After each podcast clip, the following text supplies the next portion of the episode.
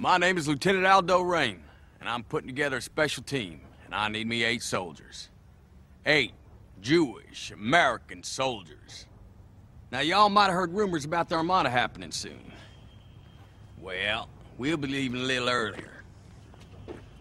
We're gonna be dropped into France dressed as civilians. And once we're in enemy territory, as a bushwhacking guerrilla army, we're gonna be doing one thing and one thing only killing Nazis. Yes! Where do I sign up? Let's do it!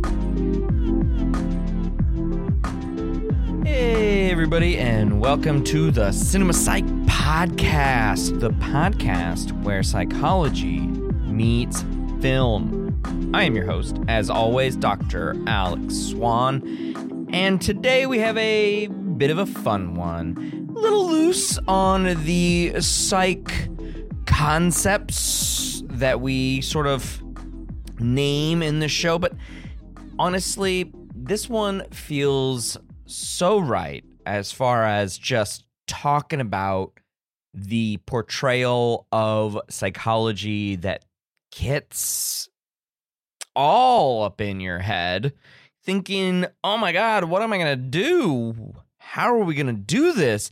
This is both a crazy movie, but also a movie that makes you think. At least I think so. There's a lot of fun film studies going on in this one. The film that we are talking about is Quentin Tarantino's 2009 film Inglourious Basterds. It's kind of like a Western during World War II. He likes his spaghetti westerns or his spaghetti western type movies, doesn't he?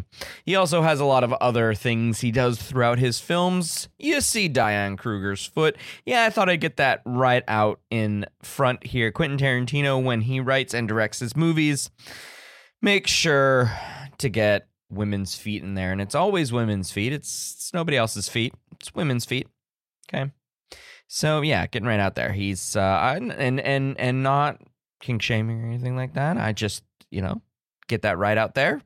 You're going to see one. That's it. That's all I mean.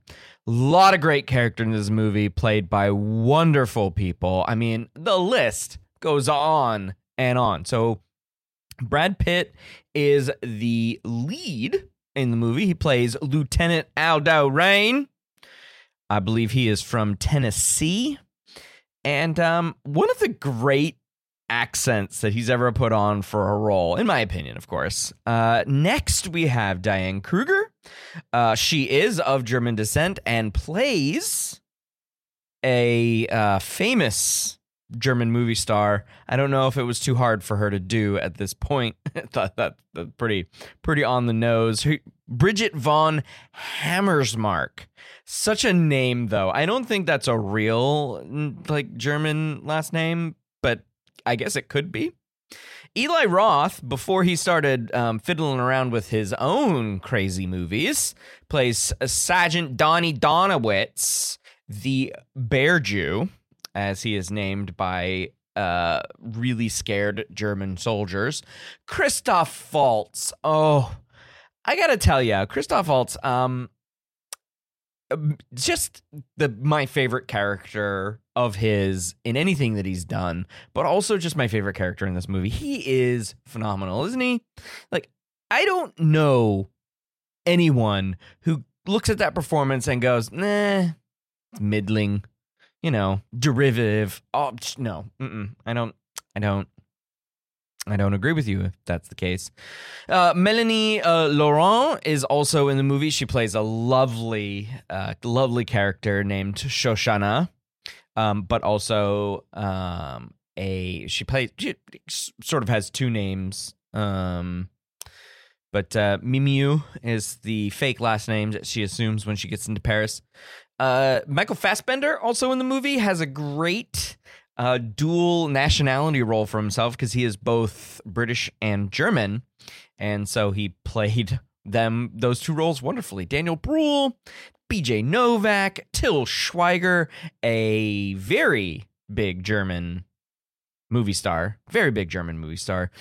I think perhaps my favorite of like the weird random roles that you see throughout this movie is Mike Myers as a general um with hanging out with uh Winston Churchill like just randomly playing a British guy just because he played a British guy in Austin Powers. I'm pretty sure that's the only reason why he's doing this role. So good, so good. Anyways, uh, just a, br- a brief plot of this, and then we'll jump into uh, our segment with the guest host. So uh, there is a group of uh, American soldiers under Lieutenant Aldo Raine who are called the Bastards, who are airdropped into uh, enemy France, uh, German occupied France just outside of Paris, and their job is to kill Nazis. As Aldo Raine says, Nazis. Okay. So, uh, what's special about this group? Well, it's a group of American soldiers who have one thing in common they are all Jewish. So, this is a Jewish group. And they cap they they get uh, Till Schweiger to join them, a uh, a German defector, Bridget von Hammersmark, played by Dan Kruger, is also a defector, uh, enemy spy, trying to get uh, get in close with Goebbels, uh, the propaganda minister at the time. So their job is to kill as many Nazis as possible. Well, they get word of this uh, showing at a Paris movie theater, and they're gonna see if they could go blow up some Joseph Goebbels. Oh, they get an added benefit of a late edition Hitler will be there. This theater is run by, in secret, Shoshana Dreyfus, whom Christoph Waltz's character has been long searching for ever since a few years prior in the war. He murdered her family, but she got away. I hope that makes sense. These are a bunch of intertwining stories that all come together at the end, much like most of Quentin Tarantino's movies, sort of this split ends of a rope coming entwined at the very top. Or if you want to think about it, uh, untwined at the top and taut at the at the bottom. This is kind of his storytelling trope. Not he's not the only one who tells stories like this, interweaving stories that all meet at the end, but he is pretty famous for it because most of his movies follow this. Not all of them. Some of the older movies don't really do that. They have a lot of flashback stuff going on, like Reservoir Dogs has flashbacks. But Pulp Fiction is a bunch of interweaving stories. Uh, this is Hateful Eight is a bunch of interweaving stories. So you can kind of tell that this is going to follow that. Still great though. Still really great. All right, let's get into this awesome movie. Yep, I it is perhaps in my top 20. Awesome movie. Let's jump into it with our guest. My guest host today is a friend of the show, Jason Spiegelman. Jason, how are things? And uh, what are you looking forward to in the coming uh, school semester? Hi, Alex. Uh, it's nice to be back with you. Things are good. Um, our college here in Baltimore, where I teach, the Community College of Baltimore County, like a lot of schools, our attendance, our enrollment is starting to pick up, and Yes. we're uh, looking forward to a nice fall semester. And um, I have no complaints. I'm looking forward to being back in the classroom. I love my summers off, but I'm ready to get back to teaching. Excellent. Uh, anything else going on? Um, not a whole lot. Um, No, No, no. Are just you- working on my working on my writing projects and uh, preparing my syllabi, and that's about it. Okay, I'll be the one to say it then. So, also, also, you were recently awarded the Wayne Weiten Teaching Excellent Award, and of course, I have to say it because I am your friend and uh, I live to embarrass you. Live and love to embarrass you but this was a this award was awarded by our friends at the society for the teaching of psychology a, an organization we talk a lot about on this show stp it's awarded to the best of the best of that year.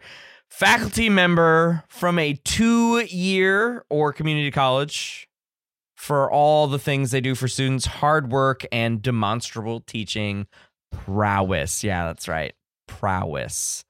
Live with that word prowess. You are going to receive this award at ACT the annual conference on teaching that's put on by STP this October. And, you know, you already know this, but listener, I'm going to be there to tearfully witness his receipt of this award. Congratulations, Jason.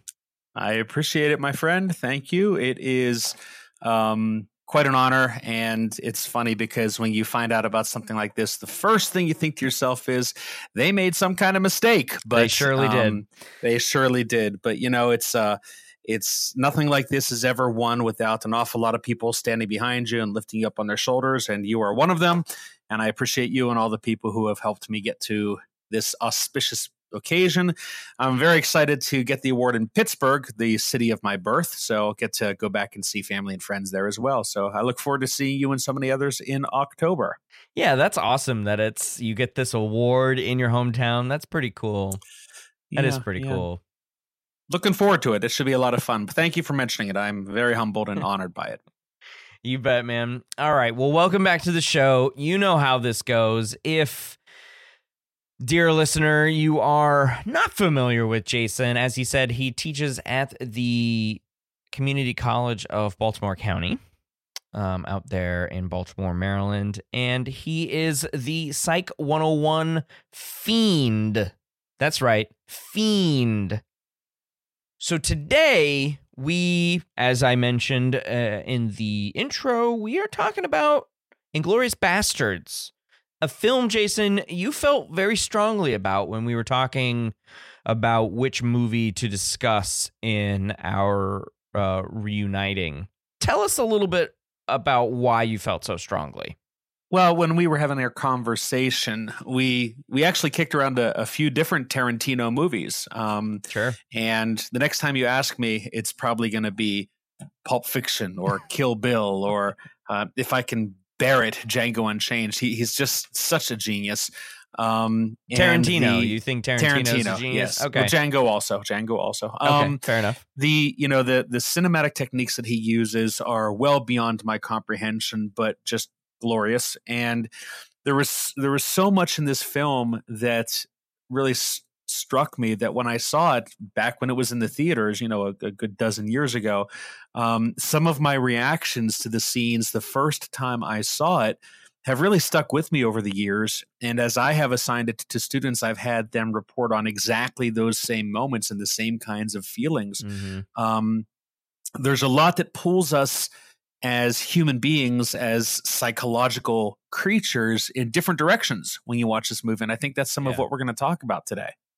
Yeah, and um, I think what might be a thing to bear repeating, uh, as I said in the intro, we're probably going to discuss this movie from uh, just a broad psychological perspective, as opposed to some of the other episodes in uh, on that have appeared on the show and will appear on the show, where we like specifically chunk out the vocabulary and psychological concepts you would find in a classroom.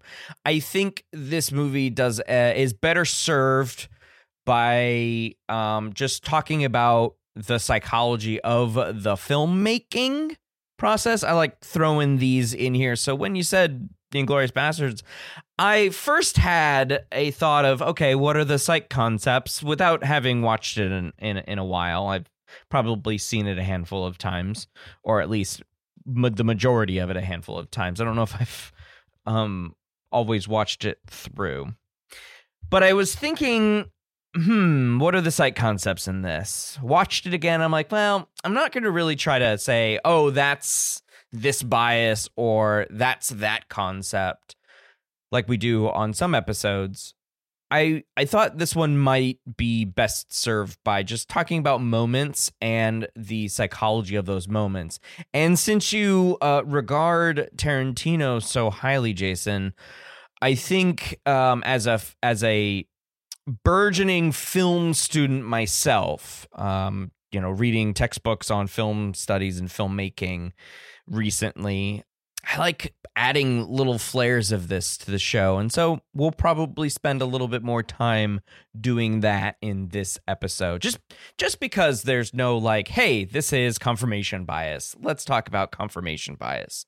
More like why do people have the reactions that they have for this movie? Um how did Tarantino achieve some of his uh, artistic goals? That kind of thing.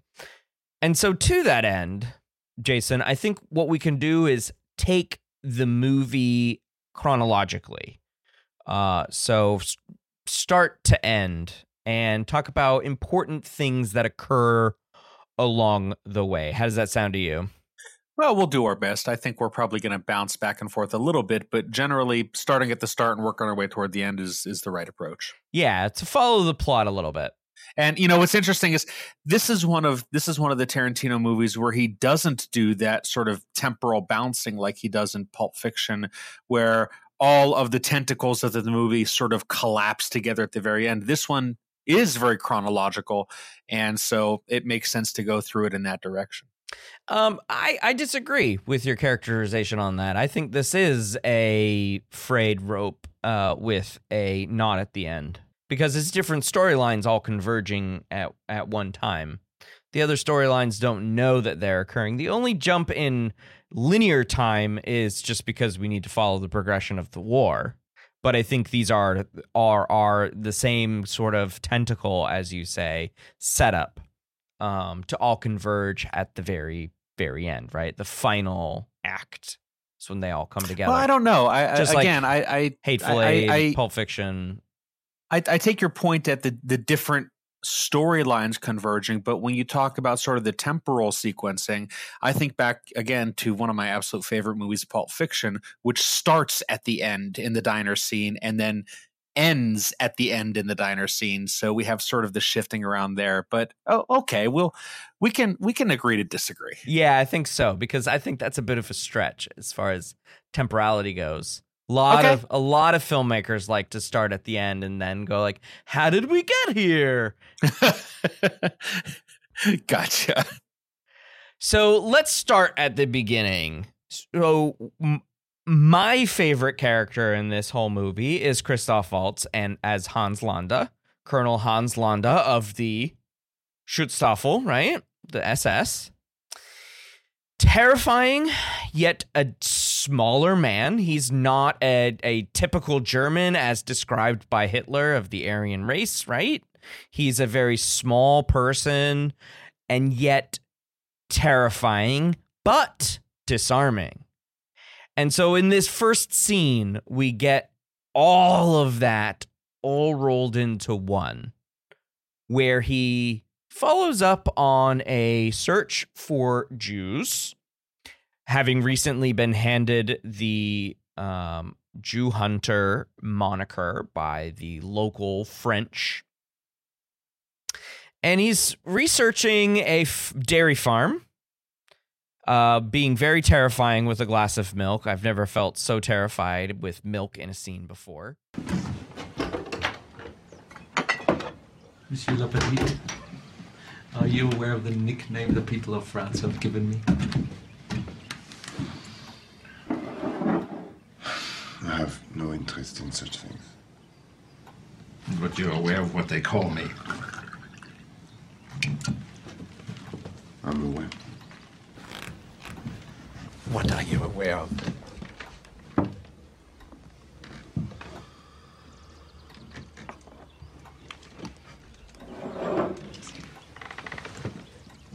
Call you the hunter? Precisely. I understand your trepidation in repeating it. Heydrich apparently hates the moniker the good people of Prague have bestowed on him. Actually, why he would hate the name the hangman's baffling to me. It would appear he's done everything in his power to earn it. I, on the other hand, love my unofficial title, precisely because I've earned it.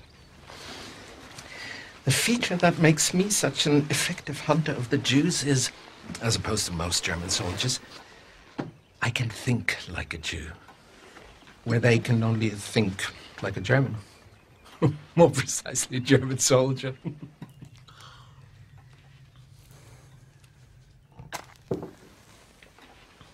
now, if one were to determine what attribute the German people share with a beast, it would be the cunning and the predatory instinct of a hawk.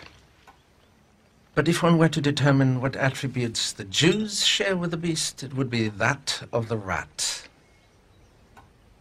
The, the Führer and Goebbels propaganda have said pretty much the same thing. But where our conclusions differ is I don't consider the comparison an insult. Consider for a moment the world a rat lives in. It's a hostile world, indeed. If a rat were to scamper through your front door right now, would you greet it with hostility?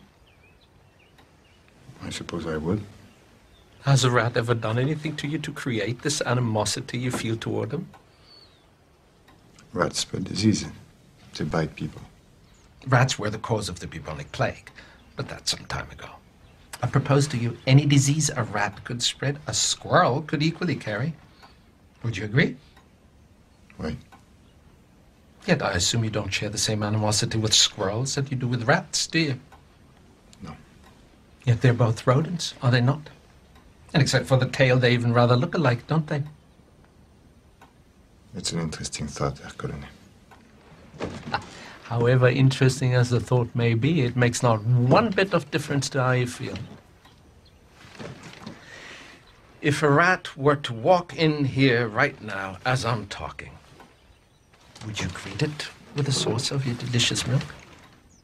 Probably not. I didn't think so. You don't like them. You don't really know why you don't like them. All you know is you find them repulsive. Consequently, a German soldier conducts a search of a house suspected of hiding Jews. Where does the hawk look? He looks in the barn, he looks in the attic, he looks in the cellar, he looks everywhere he would hide. But there's so many places it would never occur to a hawk to hide. However, the reason the Führers brought me off my Alps in Austria and placed me in French cow country today is because it does occur to me. Because I'm aware of what tremendous feats human beings are capable of once they abandon dignity. And he's interrogating this farmer who has three daughters and looking for a family of Jews named the Dreyfuses. The Dreyfuses. Exactly.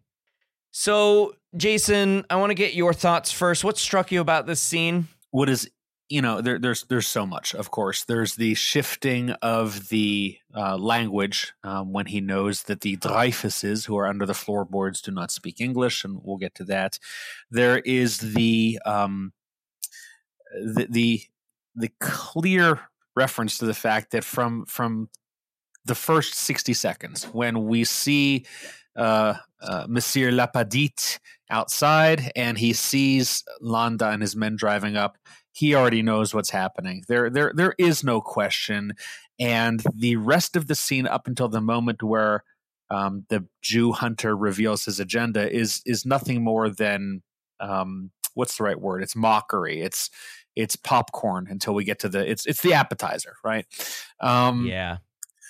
What, what like strikes me about the scene, of course, is also the end, um, the absence of closure. We see Shoshana Dreyfus running away, and Landa goes, "Au revoir, Shoshana!" Right? Yeah, he says it But in such don't. a sing-songy way too. Right, right. He's mocking her as he's looking at her through the through the sight of the gun, but he doesn't shoot. We don't know what happens to LaPadite and his daughters. No. and that is that is a very Tarantine-esque kind of approach to leave the scene unfinished and let us wonder. And if you, I haven't seen any interviews with Tarantino about this scene in particular. I'm sure they exist. And if you ask him, did the LaPadites survive? I sort of suspect he wouldn't answer the question.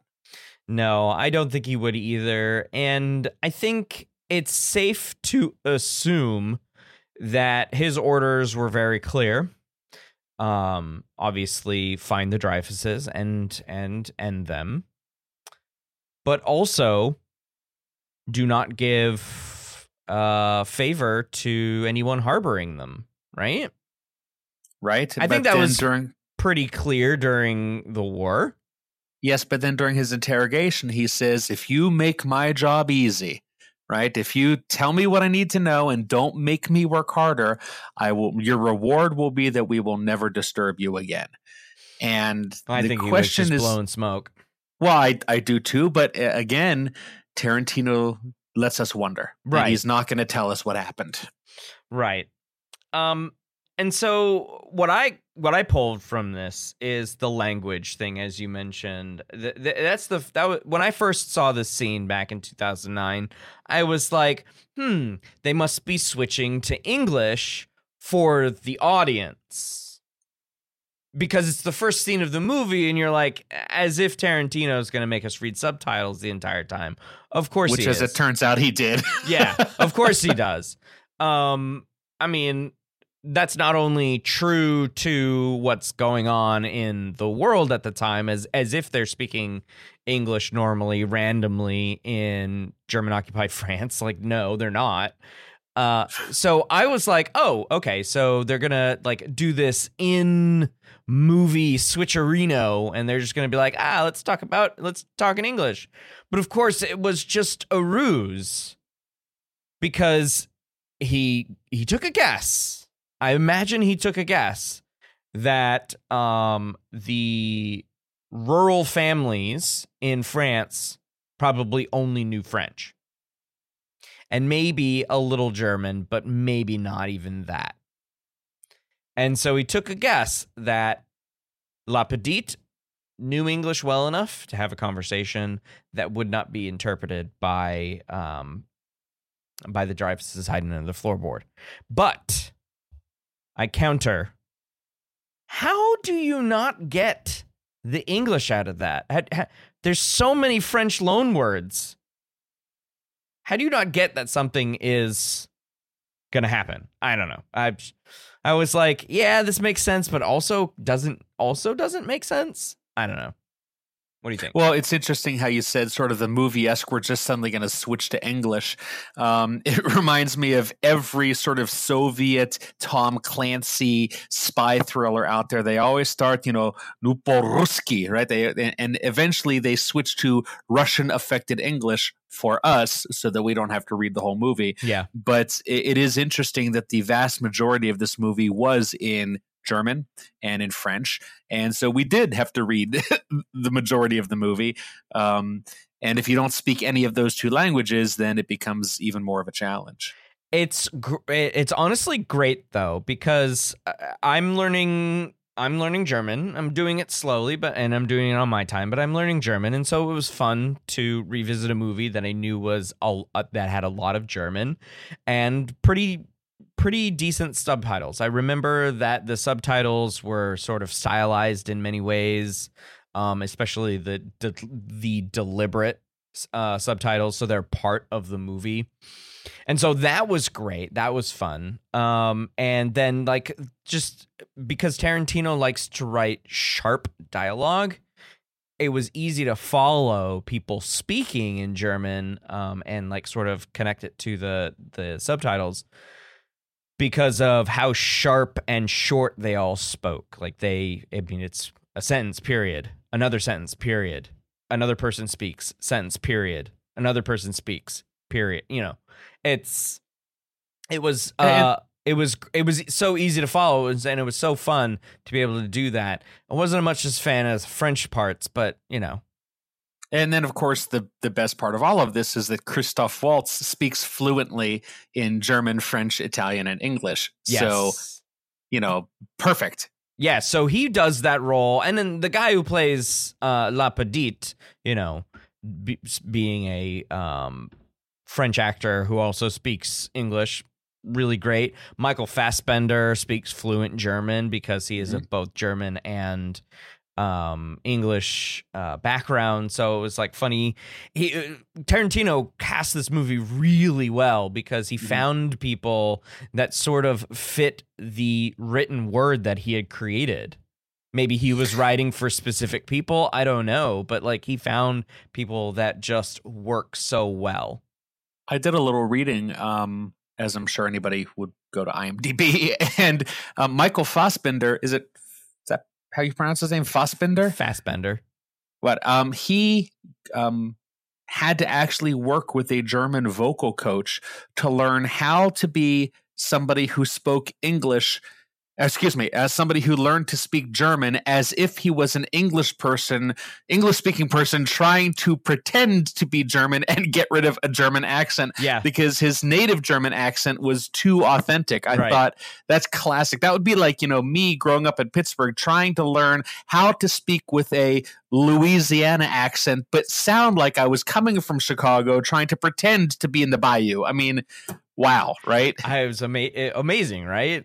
Like so cool well stuff. done, so well done, and of course Diane Kruger, a German Mm-hmm. actress in her own right, doesn't um, have that strong of a German accent in her other work when she plays somebody with a German background but an American. So most notably, I think would be her National Treasure Mm-hmm. character. You can mm-hmm. hear some of the accent in there, but she's done so well in getting an American accent to come out of the thick German, and then she has to put it back on Right, to right. speak English in this movie. I, it's just it's great. And then, then the forgive the French, the pièce de résistance is when Major Hellstrom turns around and he uses the incorrect accent that does not uh, apply well to a particular region of German to identify Hickox as not who he says he is in the bar scene that we'll get to later. yeah. Very cool stuff when it comes to the linguistic um, manipulations. Speaking of uh, bringing it back to the idea of closure, right, where we don't know if the LaPadites um, survive, and I would argue that they probably do not. Um, something that I do think is interesting in, a, in another interview that I saw with Tarantino, he leaves us with a little bit of non-closure, an absence of closure, just in the title of the movie. The Inglourious Basterds spelled B A S T E R D S as opposed to the correct spelling of the I have word. a I have a head canon for that. uh, you have a I have a head canon for that.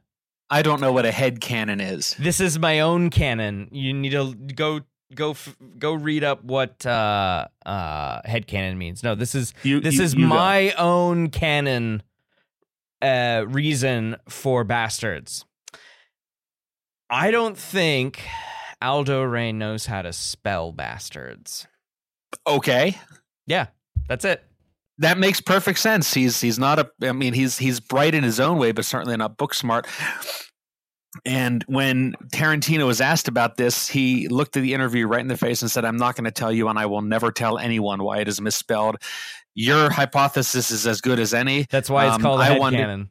There you go. I wondered if it was just because he wanted to distinguish it from the 1978 version of the film, which did spell it correctly. Mm, which could be. I don't. I don't love that hypothesis, but I think yours makes an awful lot of sense since, you know, Aldo Raine is responsible for putting together the bastards. Uh huh.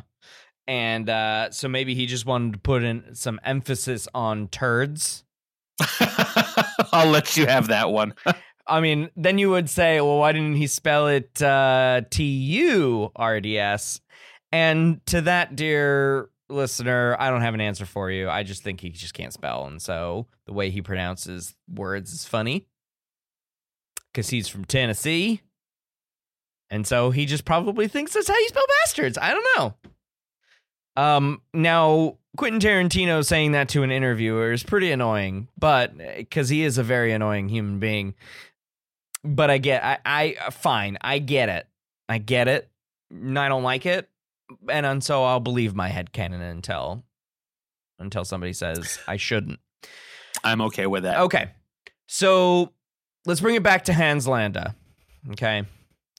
So called the Jew Hunter doesn't really like the name, but he knows that he earns it, right? He knows that he has earned it. And so he's kind of a creepy dude. And we were debating a little bit before. I don't want to get too much into it, but we were debating, uh, Jason and I, uh, about um, Landa's true intentions in the movie. And uh, one of those true intentions, in my view, after the events of uh, letting Shoshana, Shoshana uh, escape, is he wants to defect, and everything that he does in the second and third acts of the movie all work toward defecting. He sees the writing on the wall in 1944, and that's why he does the things that he does. But that doesn't make him any less sociopathic, right? Right. So tell uh, tell us a little bit more about that. So it's it's it's an interesting character in terms of if we were going to look through a lens of sort of psychopathology. Is he sociopathic? Is he you know uh, afflicted with antisocial personality disorder? Uh, it's you know it would seem to be a slam dunk, right? He's um, without empathy. Right. He is a cold blooded killer. If he doesn't pull the trigger, he orders the trigger pulled.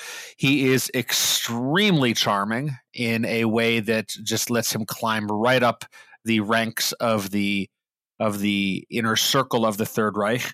Um, and yet he talks about the fact that he doesn't have anything particularly hateful in him against Jews other than doesn't like them but doesn't hate them sees them as rats but he says you know you, you, feel a certain way about a rat and you don't know why you feel that way.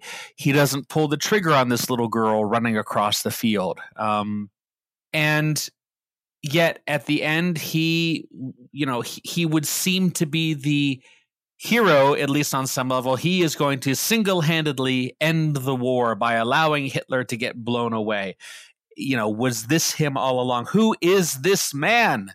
I don't know. He is a, an enigma.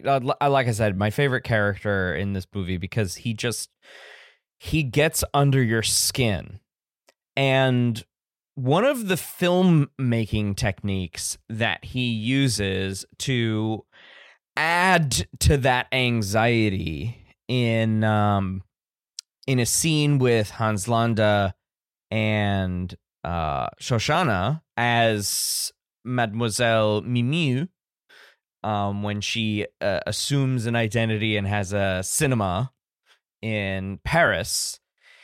There's this great scene that, or the great filmmaking technique that Quentin Tarantino uses where he keeps the focus on Shoshana and they're speaking German.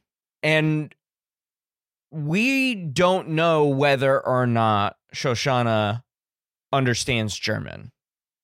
We know she speaks French, but we don't know if she understands German. There's no indication in, any of her uh, interactions with uh, Germans in the movie that she understands German beyond a few words here and Except there. when she's up on her ladder outside of her cinema and Major Hellstrom gets out of the car and he orders her in German to get her ass down off of the ladder and she drops her rag and immediately comes down the ladder. So there's a little bit of evidence there.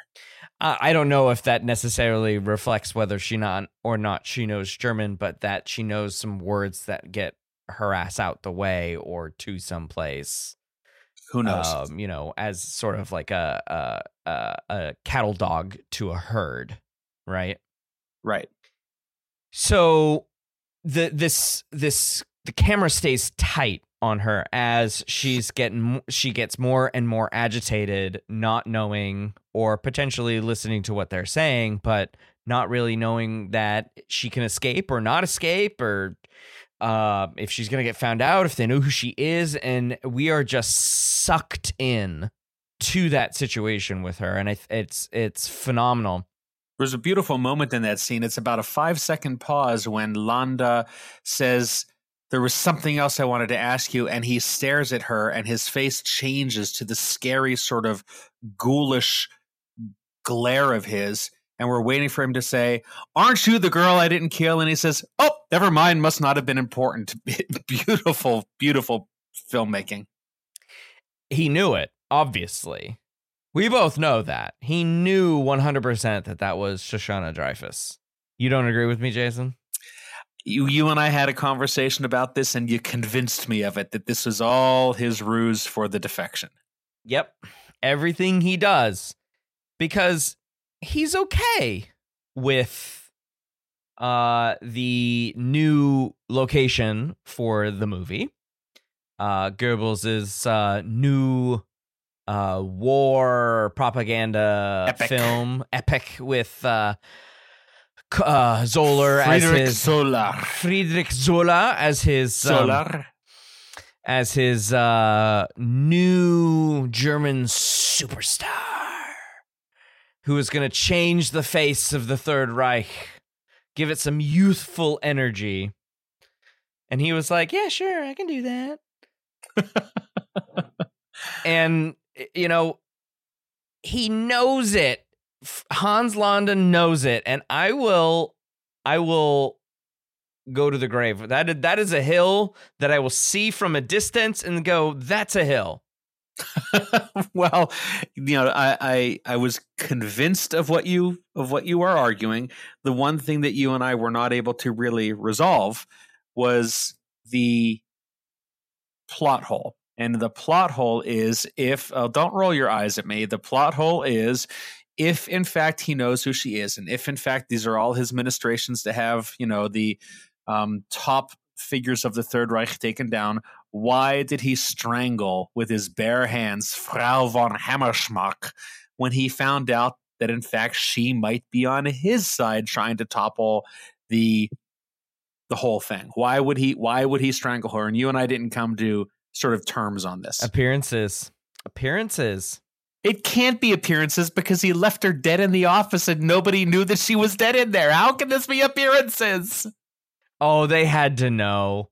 When Oh, the stop when the three when the three bastards were ready to go, when the three bastards were, you know, gonna go find their seats and whatnot. Oh, Frau von Hammersmark, can you come to my office, please? Like they knew. 0023 0024. Those, these guys were so bad. They were hilarious though. Oh, Margheriti. Margheriti. Trying to say his name in Italian. Uh, no, listen. I, I I buy your argument that this was this that he knew who she was and that this was his ministrations. I don't buy your argument that we just don't have a raging plot hole and why would he kill von Hammersmark? But we can move past it. yeah, I would. I I'm friends come to my aid here. Convince Jason even further, please. You even call him cold, calculating, uh, sociopathic. I mean, that's what a sociopath would do. a sociopath is also interested in their own um, agendas. A sociopath does whatever they need to do to get theirs. Yeah. And in this particular case, what he needs to do is allow the bastards to detonate the bomb. So you're Aldo the Apache. So you're the Jew hunter. I'm a detective. A damn good detective. Finding people is my specialty, so naturally I worked for the Nazis finding people, and yes, some of them were Jews, but Jew hunter? Just a name that stuck. Well, you do have to admit it is catchy. Do you control the nicknames your enemies bestow on you? Aldo the Apache and the Little Man? What do you mean, the little man? German's nickname for you. The German's nickname for me is the little man? And as if to make my point, I'm a little surprised how tall you were in real life. I mean, you're a little fellow, but not circus midget little as your reputation would suggest. Where's my man? Where's Bridget von Hammersmark? Well, let's just say she got what she deserved. And when you purchase friends like Bridget von Hammersmark, you get what you pay for. Now, as far as your paisanos, Sergeant Donowitz and Private Omar. How you know her names? Lieutenant Aldo. If you don't think I wouldn't interrogate every single one of you swastika marked survivors. We simply aren't operating on the level of mutual respect, I assume. No, I guess not. Well, back to the whereabouts of your two Italian saboteurs. As of this moment, both Omar and Donowitz should be sitting in the very seats we left them in. Double zero twenty-three and double zero twenty-four, if my memory serves. Explosives still around their ankle, still ready to explode, and your mission, some would call it terrorist plot, as of this moment, is still a go. That's a pretty exciting story. What's next? Lies on ice? However, all I have to do is pick up this phone right here, inform the cinema, and your plan's kaput. If they're still here. And if they're still alive. And that's one big if. There ain't no way you're gonna take them boys out setting off them bombs.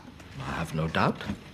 And yes, some Germans will die, and yes, it will ruin the evening, and yes, Goebbels will be very, very, very mad at you for what you've done to his big night. But you won't get Hitler, you won't get Goebbels, you won't get Goering, and you won't get Bormann. And you need all four to end the war. But if I don't pick up this phone right here, you may very well get all four. And if you get all four, you end the war tonight. So, gentlemen, let's discuss the prospect of ending the war tonight. So, the way I see it, since Hitler's death or possible rescue rests solely on my reaction, if I do nothing, it's as if I'm causing his death even more than yourselves. Wouldn't you agree? I guess so. How about you, Utivich? I guess so too.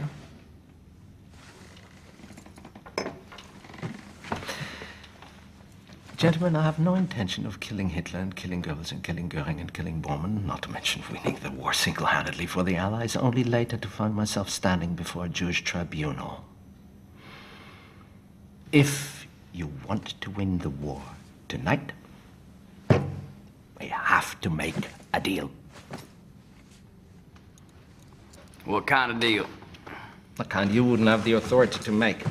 However, I'm sure this mission of yours has a commanding officer, a general. Mm, I'm betting for OSS would be my guess. Ooh, that's a bingo. Is that the way you say it? That's a bingo. You just say bingo. Bingo! How fun! Okay, now that we haven't convinced Jason, let's take a quick break and we'll be back talking more Inglourious Basterds with Jason Spiegelman. Stay tuned.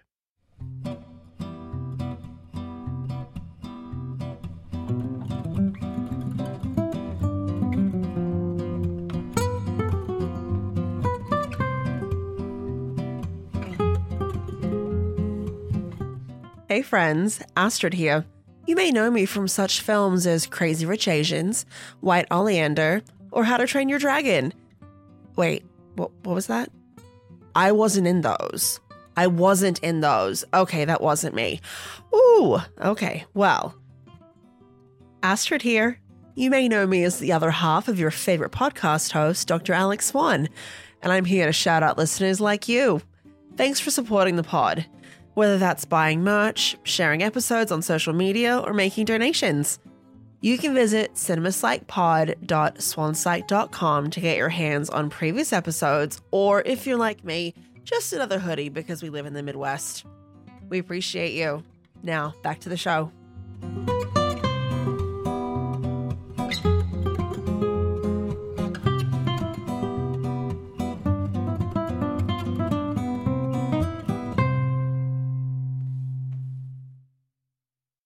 We are back with Jason Spiegelman talking about Inglourious Basterds, 2009 Quentin Tarantino movie. Brad Pitt, lots of other people.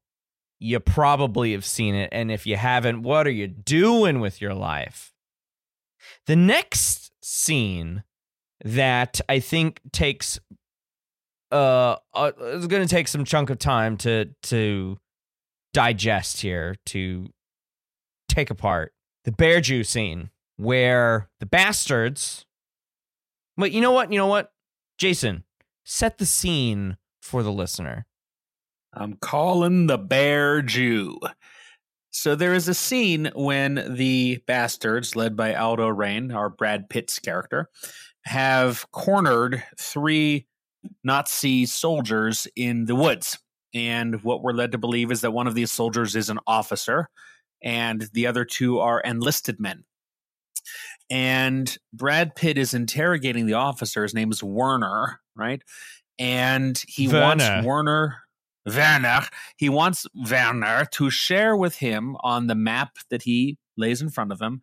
He says, "Now, right up the road a piece, there's a field, and in that field, we know there's some some German soldiers, and we know there's some artillery. We know there's some positions there, and I want you to point on this map, and I want you to tell me how many, where they are, and what kind of what kind of weapons they're bringing to the to the party, the troop counts, the armaments, and so on." And Werner looks up at him and he says, You can't expect me, in this wonderfully affected German accent, you can't expect me to reveal information that would put Germans' lives in danger. And then Brad Pitt says, Well, now, Werner, that's where you're wrong. That's exactly what I want you to do. And then he throws a bunch of, you know, German epithets that I'm not going to repeat in there. And he says, you, you put your finger on the map and you tell me. Werner looks up and says, I respectfully refuse. And Brad Pitt now starts listening to this sort of knocking, this tapping that's coming from off camera. Donny! Yeah? Guy's German here wants to die for country. Oblige him.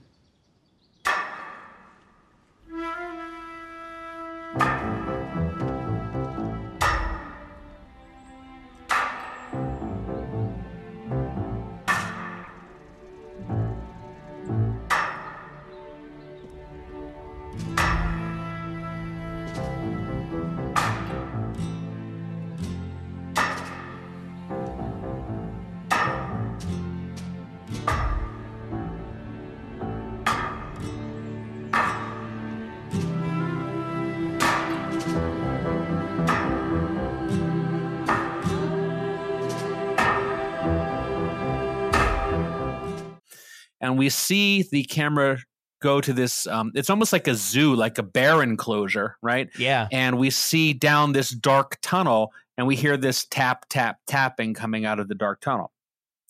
And brad pitt's character Aldo Raine tells us that do you hear that? That's the bear jew. You know who the bear jew is? And werner says everybody knows who the bear jew is.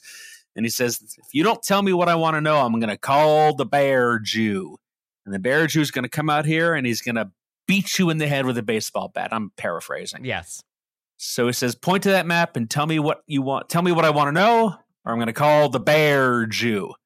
And Werner looks up at him and let's just say he politely declines.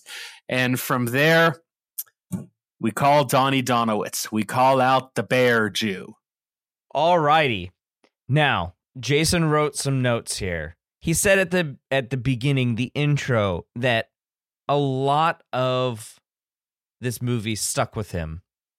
And I want to quote you, dear listener, on what he wrote in his remembrance of this scene, how he felt when he first saw this that long ago In the movie theater. in the movie theater. And I quote I know that when I was in the movie theater, I was smiling and on the verge of cheering. Every thwack of the bat made me just a little happier. There were others in the theater actively screaming and cheering in delight as this terribly violent scene took place. Wow, Jason. It's it's Wow. it's accurate. He calls out the bear Jew. The bear Jew gives Werner a chance. Werner cusses him out, and he goes yad. Teddy ball game goes yad, and he nearly decapitates him with a Louisville Slugger. Yep. And you know you you feel this. I don't know if you felt it, Alex. You feel thrilled You feel Oh, yeah. ecstatic that he just beat this man's brains in with a baseball bat. What the hell? Well, you know, it was a violent scene, and of course, uh, as many a Freudian will tell you, just kidding. Um, as as as somebody who doesn't uh, appreciate um, doing violence in real life, sometimes it's enjoyable to watch, of course, but it's also especially enjoyable when it's a Nazi. Do we believe in the rule of law? Do we believe in democracy? Do we like to spout off, right? Innocent until proven guilty, but do we really believe it? Or does innocent until proven guilty really only apply to some but not other people? Um, was my reaction so strong because I'm Jewish? I don't think so because literally everybody I've ever spoken with who has seen this scene has said the same thing. Yeah. I friggin' loved it, right? Um, what do we do with the cognitive dissonance that comes from believing that the Nazi guards should not execute helpless people, and yet a man kneeling there helpless, it's okay to execute him because of you know what we know he's done. Um, and you know the way that I describe this, and Alex, you're just going to roll your eyes at me. What sort of Kohlbergian nightmare have we entered into? What circle of Kol- Kohlbergian hell have we descended to, where we're trying to figure out what is and what is not moral and ethical here? Right. Um it- I don't think I have a good answer other than you know he was a Nazi and we've been since the existence of Nazis any good moral person has looked at that and said, "Nah, that's not something I want to do." Um and and many in in in more heavier terms than that. So I wonder if it's just our collective socialization. I find it potentially hard to believe that somebody in the Proud Boys or a neo Nazi would feel the same glee that you and I felt at this scene. And so that is my only answer to you on this is that our collective socialization that Nazism is bad and what Nazis did during World War II and before was not at all good or moral or right. And so we're just like, yeah, that's that's great. You see it, you see and we look at this in uh, 2009, right? This is 70 plus years after the Holocaust. And so we are looking at it with generations removed eyes. You and I, of course, is what I'm talking about. Obviously, there are still Holocaust survivors with us today. But you and I, as generations removed from the Holocaust, we're looking at this from a very historical point of view. I don't know if we would have felt the same glee if it was not a Nazi. there is a sort of ongoing and oft cited ethical and philosophical conundrum when people talk about the the the the horrors of the Holocaust. Right. And you know, people often say, wouldn't it have been great if Hitler had never been born? Wouldn't it have been great if somebody had taken out Adolf Hitler? Wouldn't it have great if if this never happened? And of course, the answer is yes. It would have been great if this had never happened. But the ethical Right. conundrum that people are often asked is, if you could go back in time and you could pull the trigger to kill the Fuhrer, would would you do it? And oh, that's time if you- travel rule number one, baby. time travel rule number one. But you know, it it really you would expect people to say absolutely. And from the reading that I've done about this, a lot of people say I would want it done, but I wouldn't want to be the one to do it. So then when we watch this person, we're living vicariously through the bad of the bear Jew. And it's just a little bit of, I don't know, satisfaction for something that I think most people would probably not be able to make themselves do, certainly not that violently. Would it have been different if he just pulled a trigger and blew his head off? And that was it. I don't think so. I think the satisfaction comes from the primitive horrendousness exacted upon this person who probably exacted primitive horrendousness on Oh others. yeah, a hundred percent literal eye for literal eye in this case, Yeah. right? Yeah, Um, yeah. You did these terrible things to my brothers, um, in Judaism. Guess what? I'm gonna do the same thing to you.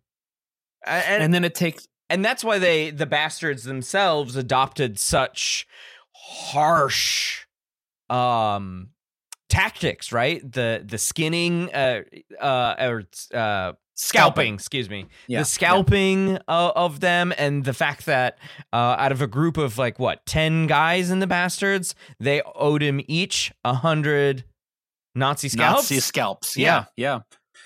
Yeah, I mean absolutely, but then again we we also are left with, you know, going back to the idea of closure and you know what would have happened. So here's a question, right? And it's a Tarantonian kind of question. We don't know if LaPadite and his daughters survived. So if Werner had given the information, would the bastards have let him live and just carved up his forehead? Well, that's what they did for Private Butz. So who knows? Right. And but here's the thing that I think they the bastards were doing in in universe. The thing that the bastards were doing is so they were always letting one or two people survive. Right. And they were always um carving with knives swastikas in their foreheads so they could never take off the uniform. Um they were always letting cuz that's how you grow reputations, right? Right, That's you- how you- you create the everyone nightmare. Right, you create the legend that haunts you.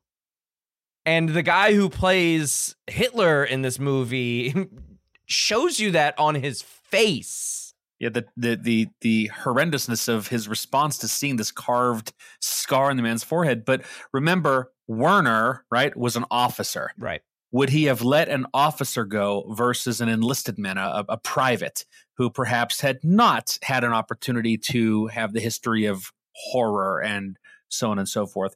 So, you know, who knows?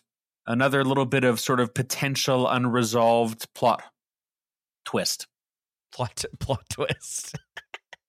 I started to say plot hole, but it's not a hole. It's they killed him. If they hadn't killed him and he had pointed to the map, what would have happened? I, I don't know. Well, if this is it, old boy, I hope you don't mind if I go out speaking to kings.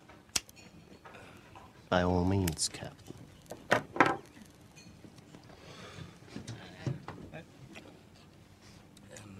There's a special rung in hell reserved for people who waste good scotch.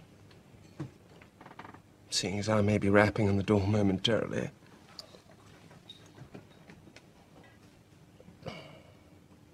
I must say, damn good stuff, sir. Now, about this pickle we find ourselves in. It would appear there's only one thing left for you to do. And what would that be? Stiglitz. See auf Wiedersehen to your Nazi boss. The last scene that I want to talk well, maybe not the last scene, but the second to last scene at, at the very least that I want to talk to you about is the bar scene, which is my favorite scene in the movie.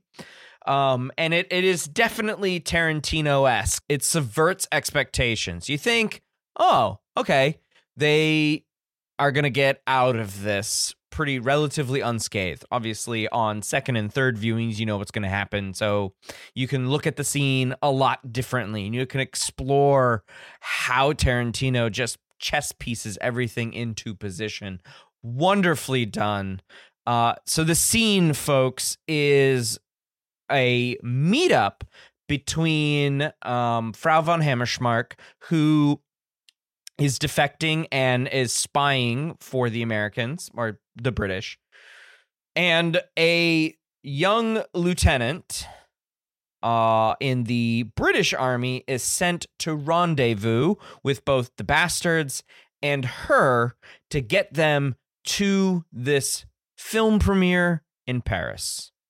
La Louisiane. La Louisiane. They knew that um that Goebbels was going to be there. A lot of high-ranking Germans were going to be there. Von Hammersmark, uh, on the other hand, knew at the very last minute that Hitler too was going to be there.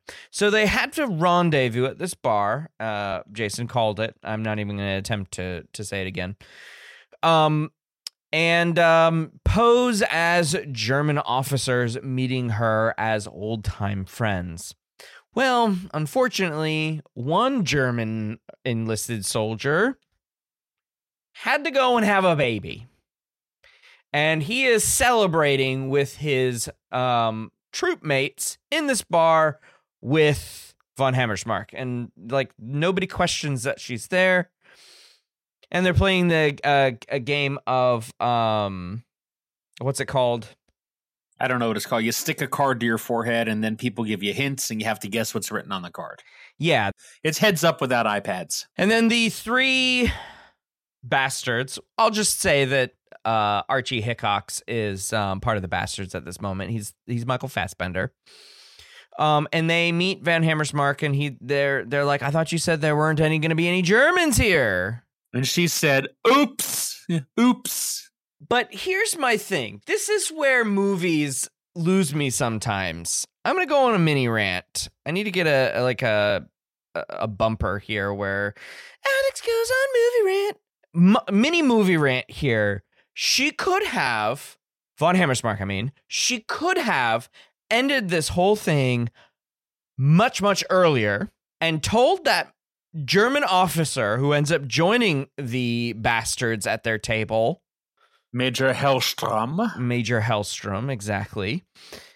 She could have told him to leave. But she goes, no, no, no, he can stay. Blah, blah.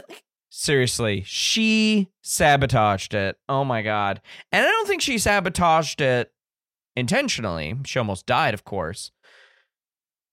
But dude, dude, she, or I mean, her uh, ultimate death uh, being strangled by Landa, by Hans Landa, really was a long time coming. Like she dodged death's bullet, literally, in the bar uh, shootout, but she her she sealed her fate when she was like, "Oh no, no, no, Major Hellstrom, join join us." She had the intel they needed. Hitler was going to be there. And of course, she just decided, no, I have to be an actress first, spy second. It was it's so dumb. Anyways, I know what it has to happen in the movie. I know it has to happen that way in the movie, but it, it just bothers me from a um, narrative standpoint. I mean, most movies, Jason, you know this. Most movies, most TV shows would be five minutes long if people would be like, oh, you made a mistake? Cool, let's talk about it. or they don't walk out the door when somebody's like, let me explain. Okay. Or Explain. they hear a noise in the backyard at night and they go out to investigate and you're all screaming, Don't go out there. Well, there would be no horror movies if people didn't go out there. Yeah, I know. It has to be Suspension of disbelief, my friend. I- Suspension of disbelief. Sometimes I just get pulled right back into it, you know? Just just ha- just have conversations, people. Just just just converse with one another, please. That's all I'm asking. She delays the telling of the intel, which allows this frickin' major to figure out he had his suspicions to figure out that Hickox wasn't German from the tiny little village of um, Pitzupalau or whatever it was at the base Pitzpalu. Pitzpalu at the base of the Alps or whatever it was, Bavarian Alps. Um, that's why his accent was so weird. And then, um, of course, we lose two of the best bastards. By the way, two of the best bastards. Uh, they don't have a German speaker now, except for von Hammersmark. Um, she's pretty much useless at this point. She ends up getting shot in the leg like an idiot. But this scene is so good. You know why it's so good? Because it plays out one moment after one moment. You are on the edge of your seat this entire scene. I give the scene its crap, but it is so well shot. Every second is like, what is going to happen? What is going to happen? You have overwhelming dread from moment to moment. Overwhelming dread that something really, really bad is going to happen because you know it's a Tarantino movie. You know, a nobody. Most people in his movies die.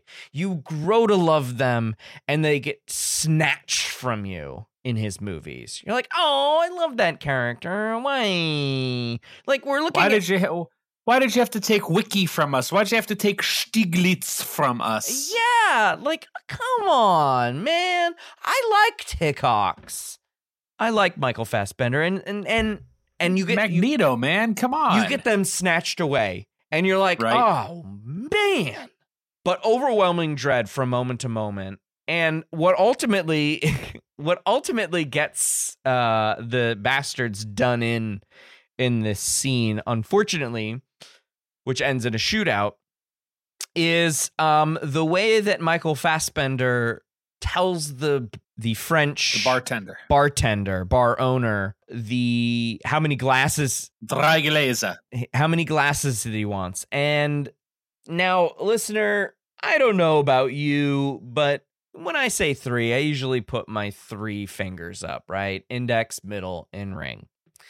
And that's apparently a Britishism because the folks in, in Germany at the time would do the American Sign Language way, which is to use your two fingers and thumbs to point out you want three of something.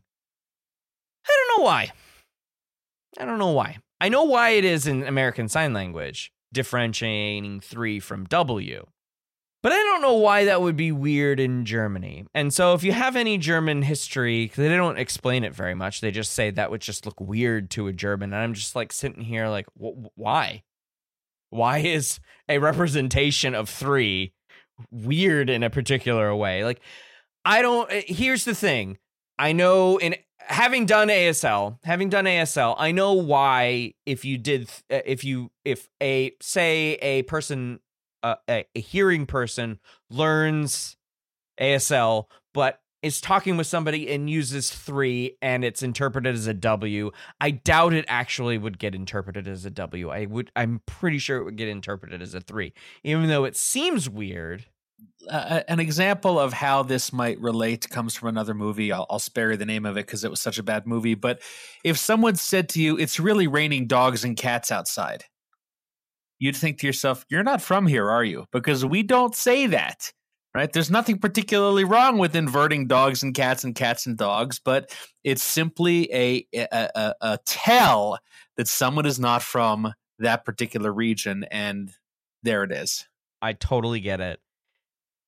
It just, it, it seems like it seems to me that Tarantino sort of lost what would be the tell because he does a he does a misdirect with the accent.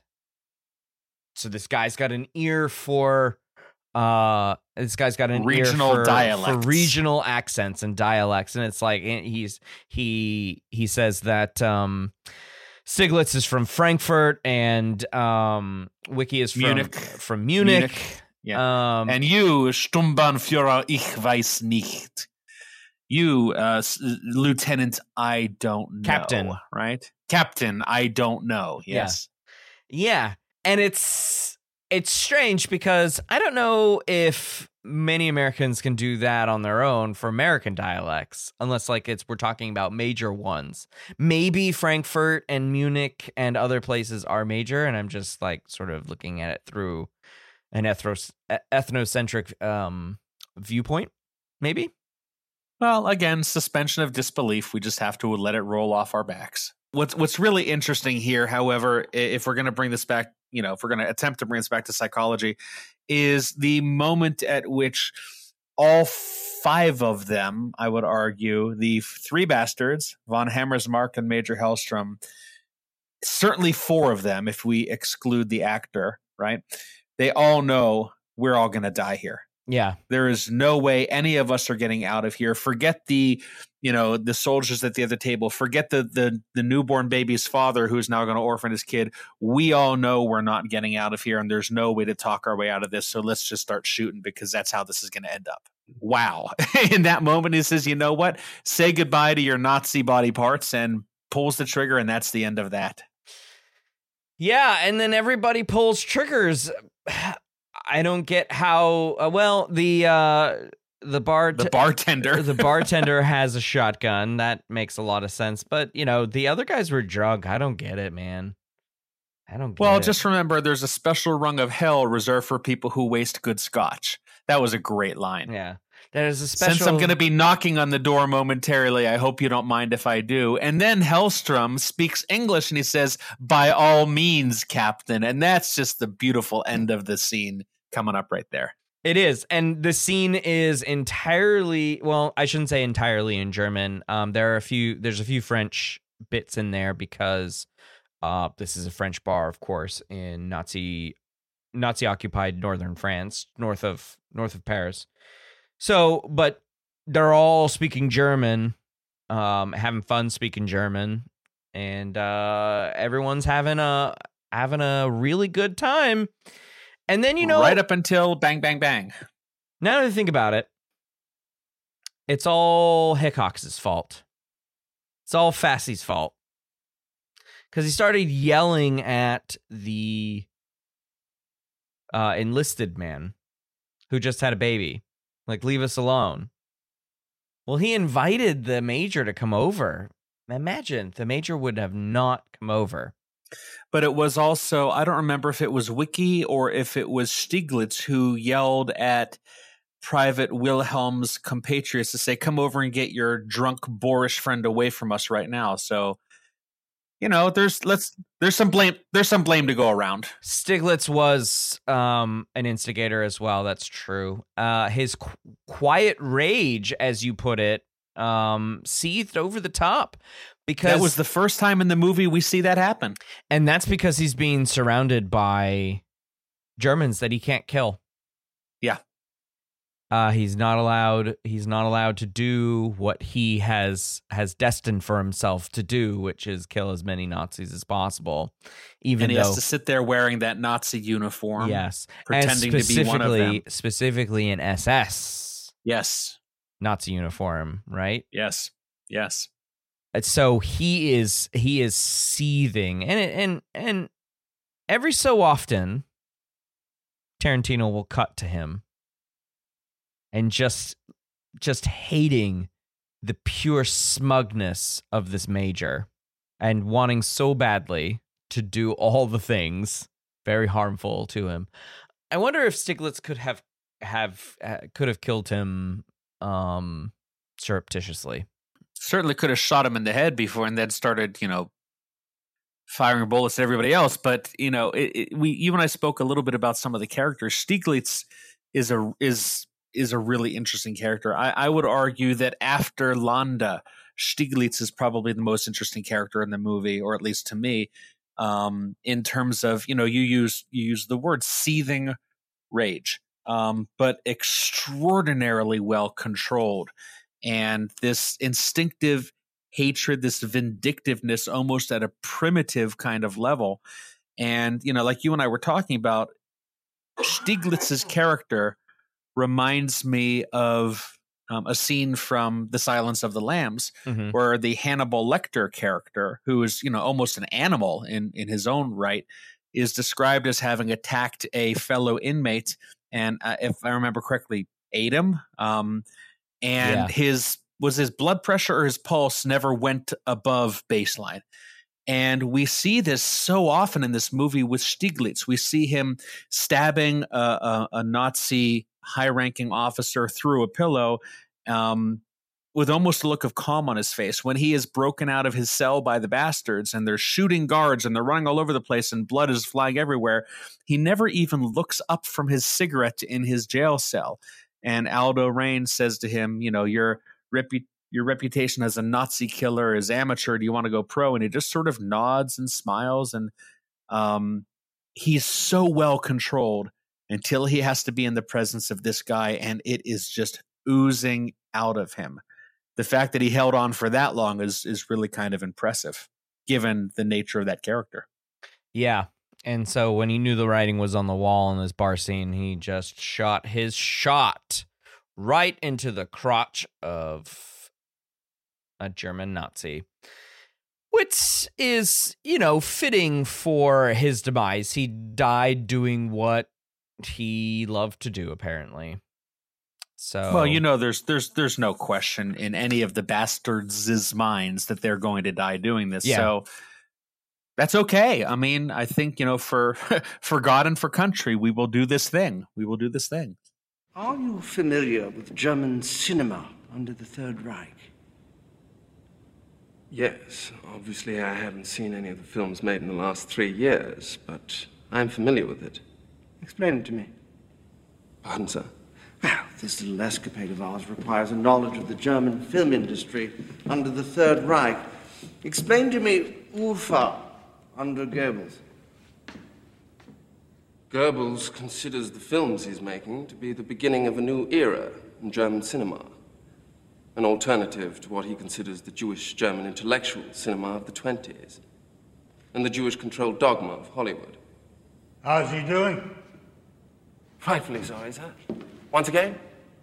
You say he wants to take on the Jews at their own game. Well, compared to, say, Louis B. Mayer. How's he doing? Quite well, actually. Since Goebbels has taken over, film attendance has steadily risen in Germany over the last eight years. But Louis B. Mayer wouldn't be Goebbels' proper opposite number. I believe Goebbels sees himself closer to David O. Selznick. Brief him.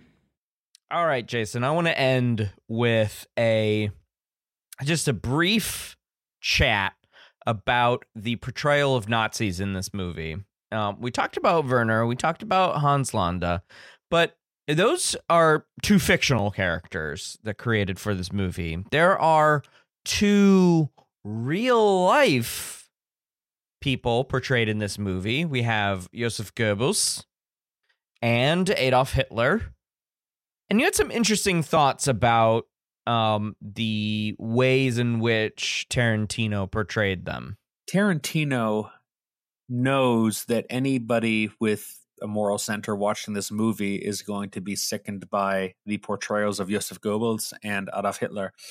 And so he takes a tact that is almost straight out of, you know, Mel Brooks's The Producers. Mm. And he spoofifies them and he cartoonifies them and he creates this um, uh, if you'll forgive me, this effeminized caricature, particularly of Goebbels, um, as he as he sits in the restaurant when he shakes hands, he does it with the the wrist elevated. He's not going to shake his hand. He's going to let you kiss it like the Pope. And we see Hitler when he's discussing with Private Butz his interaction with the bastards. He's having this this ridiculous portrait drawn of holding this cape in front of him in an almost Napoleonic kind of mockery. And in in thinking about this, I just remember the springtime for Hitler scene in the producers and calling him Adolf Elizabeth Hitler and just mocking the crap out of him. I think that this is a Tarantino esque way of letting the audience sort of, I don't want to use the word relate to, but maybe accept these characters as part of the plot and just for even a moment forget who they really are in history. It, it was a brilliant portrayal in a way that lets you hate but also laugh at these characters. Uh, yeah, and I think uh, purposefully laughing at their uh, exaggerations as well, right? So um, Goebbels is so uh, up his own butt um, about what he's doing for the Third Reich and his job as propaganda minister, and he sees himself as this glorious film producer. This is Hickox comparing Goebbels to um, uh, a masterful film producer, but really only explains that he sees himself, Goebbels sees himself as Selznick, but not actually being a Selznick. But when Michael Myers' character asks, or was it Churchill who asks, "How's he doing?" and then Hickox says, "Quite well, sir. He's he's he's what was it, doubled or tripled cinema attendance? I don't remember the exact. Yeah, number. he, um, but he comments that he's actually doing quite a good job at being David O. Selznick. He is, but um, and and it, that's that's historical. Goebbels Yes. was instrumental in getting uh the war effort in Germany quite a bit of boost, right? So as opposed to war weariness, everyone was down for it because of these films. I think that's a historical take. I don't think mm-hmm. that's how Tarantino portrays him. Well, I mean, Tarantino, I hate to bring this up, but Tarantino just wants us to laugh at him. He's got his German to French interpreter played by Julia Dreyfus, who, by the way, Shoshana Dreyfus's character is named after Julia Dreyfus, right? And then in a maybe one and a half second cut during the restaurant scene with Shoshana, we we see this brief interaction of Goebbels having a romantic interlude with Dreyfus, and he is making these ridiculous, almost monkey esque noises while having sex with her. And I'm not going to try to repeat them here, but we're meant to just laugh our asses Yeah. off at this person who we're supposed to hate. And that's exactly what happened in the producers as well. And uh, I'll just briefly say that the first, um, the first words that we hear Hitler say in the movie are a series of of no's. Obviously, Nein, nein, nein, nein. but somebody who is so exasperated in 1944 about the walls closing in that just any little thing sets him off.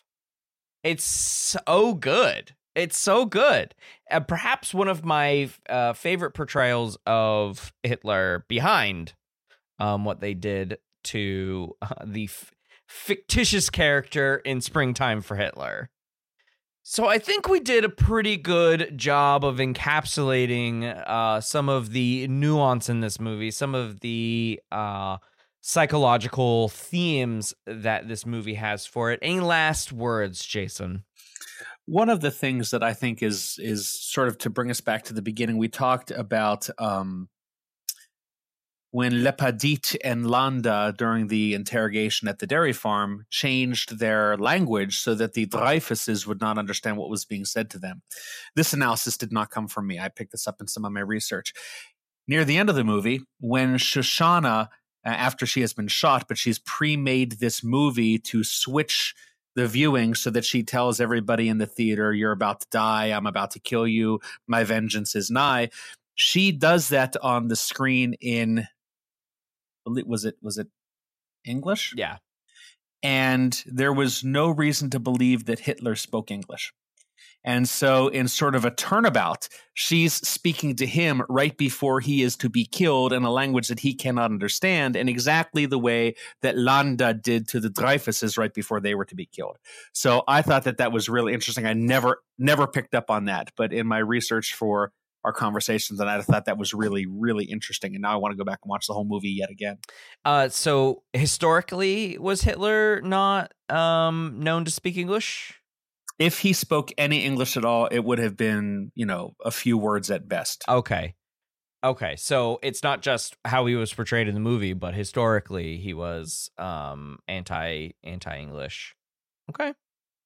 Well, remember he believed in the master race, Right. Right, And the master And race that spoke was German. Germans, Yeah. right? um, let me just see. It says uh, just in a brief Google search, which I tell my students not to do all the time, that Hitler spoke no language other than German.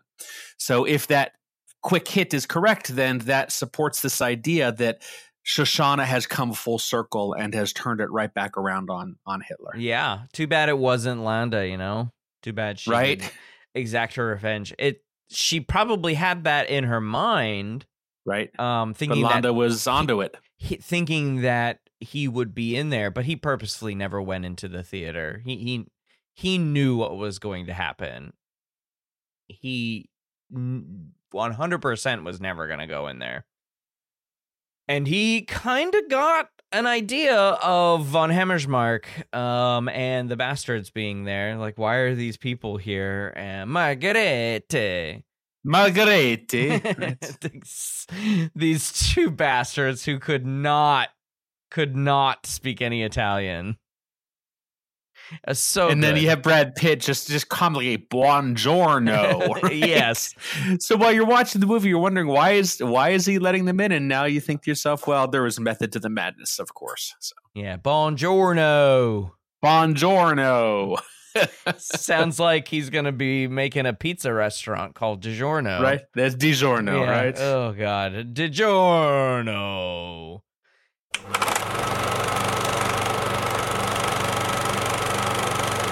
Well, that's going to do it for this episode. I want to thank Jason for joining me to discuss Inglourious Basterds.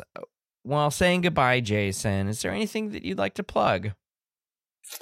No, I don't have a whole lot coming up. Listen, if you are in our part of the country in March in Boston this year, in March of 2023, we will be having our conference of the uh, Eastern Psychological Association, for which I serve as the teaching chair. And it has had a really, really nice um, turnout for the teaching programming. I'd love to have some of you participate.